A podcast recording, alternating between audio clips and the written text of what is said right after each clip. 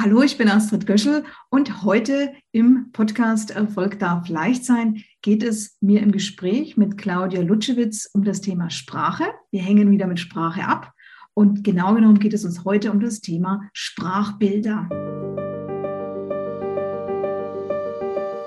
Herzlich willkommen zu einer weiteren Episode des Podcasts Erfolg darf leicht sein von und mit Astrid Göschel der Podcast für Führungskräfte und Unternehmerinnen auf Erfolgskurs. Was sind Sprachbilder? Um einzuführen, sage ich immer gerne den Satz, normalerweise nehmen wir ja den Menschen beim Wort, wir nehmen ihn gern wörtlich. Wir können ihn aber auch bildlich nehmen. Und da sind wir beim Thema Sprachbilder. Aus meiner Sicht geben Sprachbilder nochmal viel mehr und viel schneller Klarheit äh, über Dinge, weil sie ja auch ein bestimmtes Kopfkino oder bestimmte Assoziationen beim Gegenüber auslösen. Doch ich will ja gar nicht weiter vertiefen. Claudia, was sind für dich Sprachbilder? Sprachbilder sind für mich eine Art bildlicher Ausdruck. Und ich würde ganz gerne tatsächlich an dieser Stelle mit einer Allegorie von David Foster Wallace starten, weil das ganz gut Sprachbilder wiederbildet. Und zwar ist es eine kleine Geschichte, die er ganz gerne erzählt hat. Und die würde ich ganz gerne jetzt einfach mal erzählen. Sehr gerne. Und zwar schwimmen da zwei junge Fische im Wasser und dann kommt ihnen ein älterer Fisch entgegen. Und der sagt dann zu ihnen, hi Jungs, ist das Wasser nicht geil heute? Und die zwei Jungen, die schwimmen weiter und nach einer gewissen Zeit sagt der eine junge Fisch zum anderen jungen Fisch, was um alles in der Welt ist Wasser? Und ich finde, daran sieht man ganz schön, dass wir alle so unsere eigenen eingeschränkten Blickwinkel auf etwas haben, dass es eben auch in der Sprache einen gewissen Facettenreichtum gibt, dass wir uns manchem noch gar nicht so bewusst sind, dass uns aber die Stoffe, die wir auch in der Sprache ausdrücken, dass sie auch unser Denken und unser Leben auch prägen und formen. Und das löst bei mir immer so eine gewisse Demut aus, weil ich einfach erkenne, wie fundamental Sprache ist, dass sie überhaupt nichts Banales ist und auch überhaupt nicht irgendein Nebenschauplatz, sondern dass eben, wie gesagt, unser Fundament darstellt. Wie siehst du denn Sprachbilder, Astrid. Kannst du mit meiner kleinen Geschichte und mit dem, was ich jetzt so geäußert habe, kannst du das irgendwie für dich auch transportieren? Also kriegst du da ja, dieses ich kann das gut transportieren und das ist vor allem echt ein schönes Beispiel, um hier gleich mal einzusteigen in diese Vorstellungswelt, die ja diese Bilder bei uns gleich mal äh, eröffnen.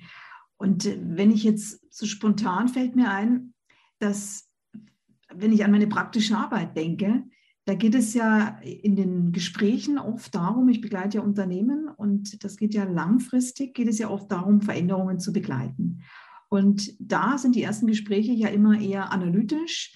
Klar, man braucht ja erstmal die Analyse, worum geht's, was machen wir, wie genau äh, gehen wir vor und wo, wo sind die, wo sind, wo drückt der Schuh und ups, auch wieder ein Bild. und wie können wir denn hier die, die Klarheit bei den Einzelnen herstellen. Und dann geht es aber sehr schnell darum, wenn die mir, wenn die beschreiben, was sie brauchen, dass sehr schnell über die Gefühle auch der Einzelnen gesprochen wird, ohne dass es so groß benannt wird. Das heißt, es wird gesprochen über, äh, die sind irgendwie müde geworden, ich erreiche die nicht mehr, teilweise sind die in der Ohnmacht oder in einer Starre drin. Und äh, Frau Göschel, wir haben schon alles probiert. Und wenn ich danach frage, was sie alles probiert haben, dann sind das häufig Dinge, die einfach rein analytisch sind. Und da sind wir nur bei der Sprache so gerne ich Sprache schätze, aber ich sage dann immer, ohne Sprachbilder komme ich nicht weiter. Und dann ist der Weg ja immer der, ähm, dass ich ja dann mir, ich führe dann Gespräche mit den Einzelnen und da achte ich dann sehr genau auf die Wort, auch nicht nur auf die Wortwahl, sondern auch auf die Bildwahl. Und dann wenn ich das für mich, wenn ich das gehört habe, dann entwickle ich aus diesen Bildern, die die Einzelnen mir bilden, bringen, ein sogenanntes, nicht nur ein Leitbild, sondern eine Geschichte, eine Erfolgsgeschichte, die jetzt ansteht für die Einzelnen. Und da sind wir genau bei dem Thema, wie wendet man das Wissen über Sprachbilder denn sinnvoll an? Ich mache immer wieder die Erfahrung, wenn die Einzelnen nicht nur hören, deine Rolle ist und deine Aufgabe ist, das ist alles so linear und analytisch, sondern wenn sie wirklich auch hier wieder bei dem Thema sind, dass sie hier wirklich Mitgestalter sind und, und ähm, oder dass der eine merkt, er ist ja Brückenbauer für, für bestimmte Abteilungen, dann löst dieses Wort Brückenbauer sein nochmal was anderes aus, wie einfach nur eine Liste mit den Aufgaben, was er alles abhaken soll mit der Abteilung. Und da sind wir halt bei der ganz praktischen Anwendung. Und ähm, da merke ich, Menschen, die sehr viel sich mit Geschichten beschäftigen, und gerne in Geschichten denken, die sind ja ganz viel in der rechten Gehirnhälfte. Und da sind wir dann auch bei der Hirnforschung. Und diese Kombination, die ist mir immer so wichtig, dass man den Leuten und, und, und sich selbst auch erlaubt, sowohl immer bildlich zu denken in der rechten Gehirnhälfte und dann auch die lineare, die, die, die, logische, die logischen Dinge zu haben, aber das zusammenzubringen. Und dann sind wir im Grunde auch immer bei der Ganzheit, bei bei der hirnfreundlichen Art und Weise Wissen zu vermitteln. War jetzt ein bisschen viel, war jetzt ein bisschen lang, das ist mir so spontan eingefallen. Mhm. Also da sind auch viele Narrative mit bei, die sind damit so reingeschwungen. Auch dieses Storytelling hast du jetzt so angesprochen. Und da sehe ja. ich sehr, sehr viele Parallelen, zum Beispiel für mein Tun in der Mediation, weil ich eben genauso wie du jetzt gerade berichtet hast, auch in der Mediation viel mit Narrativen arbeitet aber auch mit Redensarten oder Metaphern, weil ich versuche durch diese Redensarten oder Metaphern die Gefühle und die Situationen den Leuten nochmal zu verdeutlichen, beziehungsweise sie mehr in dieses Verstehen reinzubringen. Dieses nicht nur nachfragen und paraphrasieren, sondern dass sie durch dieses Beschreiben einer Gegebenheit oder einer Situation eher ins Begreifen kommen oder ins Verstehen, dass sie tatsächlich von Stehen oder Greifen, dass man das tatsächlich nochmal so haptisch oder auch Stabilität ihnen auch geben kann. Das ist immer dieses mit, mit Metaphern zu arbeiten, bedeutet für mich immer so viel wie durch die sprachlichen Wendungen der Gegebenheit vielleicht auch einen anderen oder neuen Sinn zu geben. Dieses Hast du mir einmal ein Beispiel, mit, welchem, mit welcher Metapher oder mit welchem Beispiel du in, in der Mediation arbeitest? Weil da geht es ja immer um Konflikte. Und mhm. das Ziel ist ja, dass man die, die, die Interessen, die, die hinter den Positionen die Interessen findet und die, die Interessen dann ausgleicht und dann guckt, dass die Leute wieder gut miteinander reden können und den Konflikt dann sozusagen auch entschärft und auflöst. Hast du da eine bestimmte eine bestimmte Geschichte oder ein Sprachbild, was, was hier sehr gut passt? Bei der letzten Mediation, die ich hatte, da war mir ganz schnell bewusst, dass die Menschen, die beiden Medianten, nicht so in ihrem Bewusstsein sind, dass sie also nicht merken, was, bei ihnen getriggert wird und warum. Das heißt, wir haben die sogenannte Nadel im Heuhaufen erst suchen müssen. Und das habe ich auch angesprochen. Ich habe ihnen dann gesagt, ich habe so das Gefühl, meine Wahrnehmung ist das. Und damit lassen Sie uns doch gemeinsam diese Nadel im Heuhaufen suchen. Wir können dann nachher, der Heuhaufen überdeckt das Ganze. Und wenn wir den Heuhaufen dann oder praktisch verbrannt haben oder wenn wir ihn aufgelöst haben, dann sind wir bei der Nadel und das ist dann der des Pudels Kern, könnte man auch sagen. Das ist wieder ein neues Sprachbild, ja. Dass du so mit Metaphern versuchst, etwas den Leuten zu verdeutlichen. Und dann kommt man irgendwann, wenn man die Nadel hat, dann hat man das Gelbe vom Ei, wieder ein Sprachbild.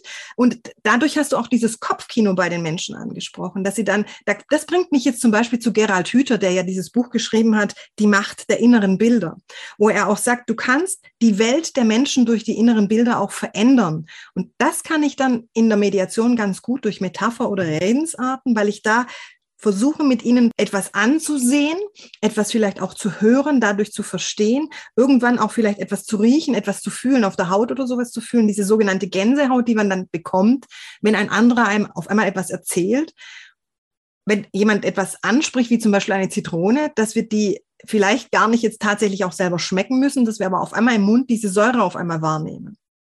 Dieses, äh, dass du irgendwelche Bilder hast, das können jetzt natürlich auch sprachliche Bilder sein, wie das mit der Nadel im Heuhaufen. Und auf einmal wird dir etwas klarer, etwas, du fühlst auf einmal etwas mehr. Du kannst es etwas leichter nachvollziehen. Ist das für dich ein Beispiel? Also kannst du da jetzt mitgehen oder das sind Beispiele und ähm, es wird auch, finde ich, unglaublich deutlich daran äh, beim Zuhören, wo die Vorteile liegen im Umgang mit Sprachbildern. Weil bei Sprachbildern, du sprichst es ja an, ich sage es mal in meinen Worten, können wir einfach auf alle Sinneskanäle zugreifen und das ist der direkte Weg. Der direkte Weg zum Hören, der direkte Weg zum Schmecken, zum Riechen, wie du schon beschreibst. Plötzlich ist sogar dann der Genusssinn da, also die, äh, die, die, die der Geschmack die, die, die, Geschmacksnerven werden hier dann, wenn wir ins Bild gebracht werden, aktiviert.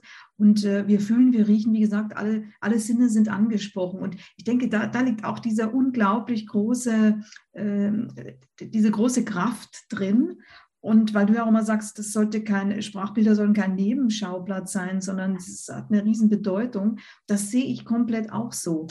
Und das erinnert mich auch an, an meine Anfänge, als ich äh, ja als Rhetorikerin mit Rhetoriktrainings immer mit Sprache Brückenbauen ist ja immer meine Botschaft gearbeitet habe. Da haben viele dann erst gesagt, ja, aber nur mit Sprache kommen wir doch auch nicht weiter. Das ist ja sowas Analytisches, sowas IQ, sowas Akademisches. Und da habe ich gesagt, ja, mein Selbstverständnis ist auch, dass mit Sprache Brückenbauen für mich immer heißt, dass wir sowohl mit Sprache als auch mit Sprachbildern unterwegs sind. Und das Thema Brückenbauen ist ja schon ein erster Vorgeschmack darauf. Und das war dann immer sehr eingängig. Und dann habe ich auch gemerkt, dass die, dass die Einzelnen, die noch skeptisch waren, sich jetzt viel, viel leichter tun, hier mal einen Weg, eine Wegstrecke mitzugehen, weil eben da bestimmte Vorurteile und Vorbehalte da sind. Und ich glaube, das ist bei vielen Menschen, dass sie sagen, Sprache ist was zu akademisches, ist mir zu anstrengend, aber die Sprachbilder sind da noch gar nicht mit berücksichtigt. Und da wir beide, Claudia, ja so gerne mit Sprache abhängen, so nennen wir das ja, freue ich mich, dass wir heute wieder eine, eine Episode zum Thema Sprache mit dem Schwerpunkt Sprachbilder haben. Und ähm, ich denke, dass wir da auch im, im, im nächsten, in der nächsten Folge einmal vertiefen sollten oder einen, einen neuen Impuls setzen sollten. Hast du da Lust? Ja, ich hätte wahnsinnig Lust, dass wir das nächste Mal die Sprache, sagen wir mal, sexier machen. Lass uns doch das nächste Mal über Sprache und Humor in der Sprache sprechen. Wunderbar. Das fände ich schön. Wunderbar, tolles Thema. Sehr, sehr gerne. Ja, dann freue ich mich, mich auch drauf. Mhm. Ich danke dir, Claudia. Ich danke dir, Astrid. Vielen Dank für die Gedanken und ja, ich freue mich aufs nächste Mal.